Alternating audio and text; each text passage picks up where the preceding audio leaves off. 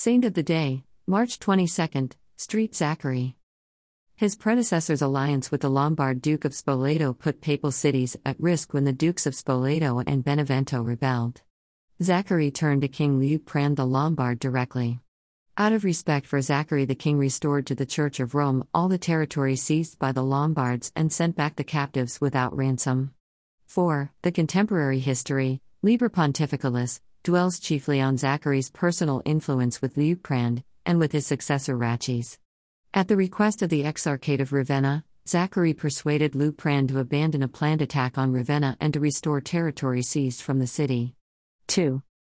Zachary corresponded with Saint Boniface, the Apostle of Germany. He counseled Boniface about dealing with disreputable prelates such as Milo of Trier. As for Milo and his like, who are doing great injury to the Church of God, preach in season and out of season, according to the word of the Apostle, that they cease from their evil ways. five. At Boniface's request, the Pope confirmed three newly established bishoprics of Würzburg, Bureberg, and Erfurt. In seven hundred forty-two he appointed Boniface as papal legate to the Concilium Germanicum, hosted by Carloman.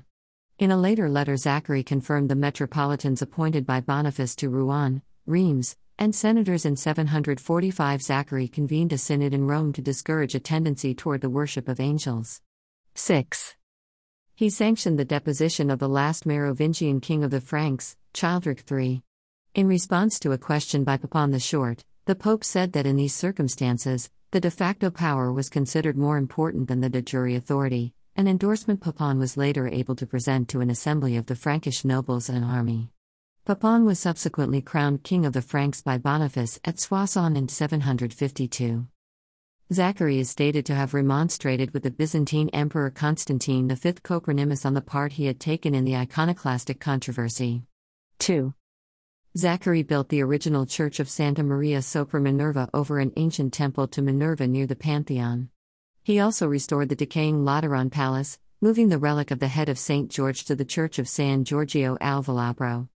Also in Rome, some Venetian merchants bought many slaves in the city to sell to the Muslims of Africa. However, Zachary forbade such traffic and then paid the merchants their price, giving the slaves their freedom. four seven. Pope Zachary died on fifteenth of March seven hundred fifty-two and was buried in Saint Peter's Basilica. Zachary was succeeded by Stephen, who died soon before his consecration and is not considered a valid pope. He was then followed by another Stephen who became Stephen the second. The letters and decrees of Zachary are published in Jacques-Paul Migne, Patrologue. Lot eighty-nine. p. nine seventeen to nine sixty.